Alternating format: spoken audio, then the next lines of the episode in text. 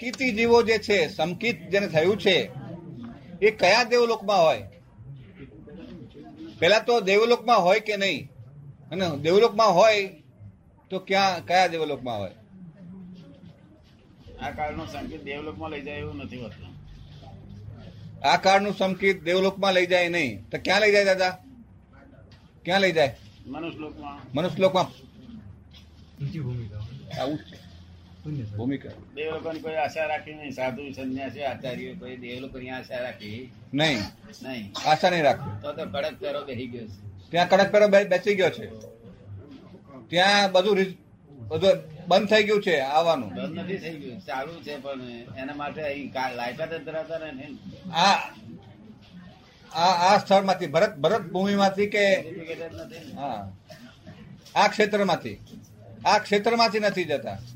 નહીં જાય, જઈ શકે આ ક્ષેત્ર માંથી, પણ અધિકારી નથી. અધિકારી અત્યારે નથી, અત્યારે નથી. આપડે દોઢસો એક વર્ષથી, હા દોઢસો વર્ષથી નથી, પેલા હતા, પેલા હતા એ બરોબર છે. પણ હવે થશે દાદા અધિકારી? થશે. ક્યારે થશે? છ વર્ષ પછી થશે.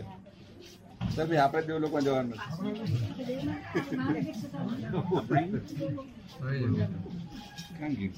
તો એનો અર્થ એમ સમજવો કે હવે સો વર્ષ પછી કાર સારો આવવાનો છે,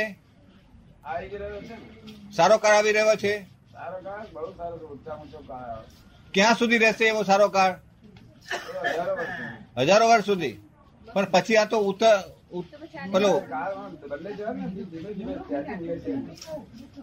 એટલે આ સારો કાળ, હા અવતર, અવતરપણી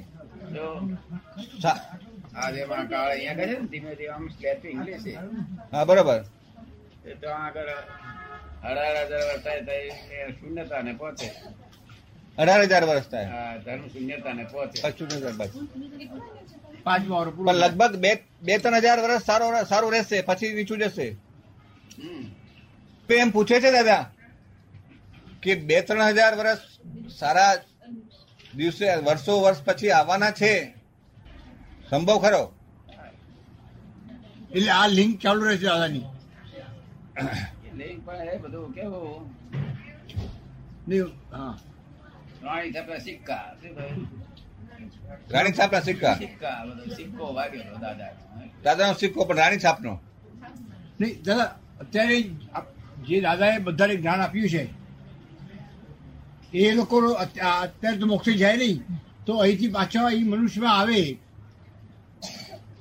તો તે વખતે એમને એમનું જ્ઞાન હાજર રહે. અત્યારે એ જ્ઞાન લીધું છે દાદાનું, આવી રીતે પૂરું થયું, પાછો મનુષ્ય જન્મ આવ્યો અહીં સો બસો પાંચસો વર્ષ પછી, તો એમને તે વખતે જ્ઞાન હાજર પોતાની રહે કે કોઈ નિમિત્ત મળે, અજવાળું આપે, જોડે જ હોય, જોડે જ હોય, એ જાય નહીં. જોડે હોય, અજ્ઞાન લીધેલું છોડે નહીં, અજ્ઞાને ન છોડે, જ્ઞાને ન છોડે, જ્ઞાન જે ગ્રહણ કર્યું છે દુનિયા પાસે તે પણ ન છોડે, તે પણ છોડે નહીં.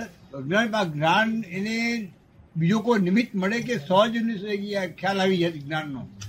દાદાના જ્ઞાનની વાત, જે આજ્ઞા પાંચ આજ્ઞા જે જ્ઞાન છે, તો એને સહજ પોતાની એમને ખ્યાલ આવે કે બીજો કોઈ નિમિત્ત મળશે એને, પોતાની મેળે નિમિત્ત થઈ જાય. પાંચ છ વર્ષ નો થયો ને ત્યાંથી જ પડકાર લાગ્યા કરે. હા એ તો બરાબર છે, કારણ પરમાણુ એ જાતના ઉભા થાય ને, એ બીજા જે કારણ શરીર છે, એ જે શરીર લઈ જાય એ શરીર જ એ જાતનું હોય ને. ગમે જ નહીં આવું બધું, હા ગમે જ નહીં. જયારે પેલું પુસ્તક હાથમાં આવે ત્યારે ના એને વધારે સારું લાગે.